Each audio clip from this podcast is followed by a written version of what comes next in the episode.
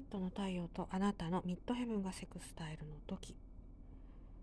今回のキーワード、順調な人生ですね。あなたはこの時に人に依存したいという気持ちもないですし、実際に依存もしていないと。で、自分の力で立って行動するっていう、そういうサイクルに入っているんですけれど、面白いことにこのサイクルに入れば入るほど人から認められやすいというトランジットになります。まあ、人生ってこんなもんですよね。なんか人から認められたいなって思って行動すればするほどね、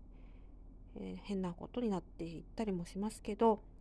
えー、このトランジットはその逆サイクルに当たりますから、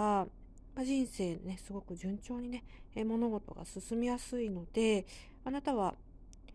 あんまりその人助けをしようとかね、そういうのももちろん大切なんですけれど、それよりもまずね、自分の足でしっかりとこの大地に立つということを念頭に置いて、ひたすらね、行動してね、いただきたいかなというふうに思います。